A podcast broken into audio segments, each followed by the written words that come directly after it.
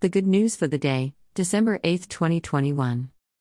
Wednesday of the second week of Advent, 181 Jesus says to the general public, Come here to me, all you who are working so hard, who feel so overwhelmed. I will give you some rest. Take the load I am carrying and learn from me. I am kindly, and I am humble of heart. You will find rest for yourselves. My yoke is easy, my burden light. Matthew 11. Many of us probably share the same understanding of this little text. We need to stop and smell the roses. We need to retreat from our busy lives and pray.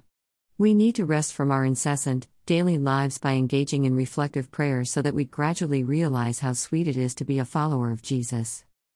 But perhaps there is a much more significant understanding, some good news that is about the transformation at our deepest levels, and not at all about stopping what we are doing so that we stop and pray. Perhaps, Jesus is urging something we need to do all the time an outlook that we possess, or that possesses us, precisely so that we are always at rest in Jesus and His way of life.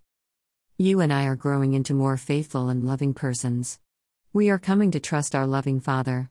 We are fitting more fully in the kingdom of heaven. In this changeover, the very definition of God becomes His nearness, His ever present presence, that He loves you in some infinite and unconditional way, or you would not exist. And that changes everything that realization and appreciation. Oh, yes, you become humble of heart.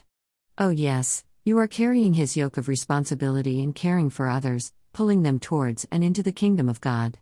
It is a constant joy to do that, even though the task seems, sometimes, truly overwhelming. The rest is not a time apart, a falling asleep to be energized and go back to work. The rest or ease here is a constant state at the very core of your being, a peacefulness that surpasses understanding, something you cannot convey, you can only feel it. It is also the anticipation and expectation of discovering the goodness and beauty of God in the world around you, hidden in anger, depressions, failures, and even sinfulness of so many. Your optimism, your vision of the goodness of God in this world, and your anticipation of discovering the presence of Christ, these give you rest. He is coming to you, and not the other way around. He is bringing you rest.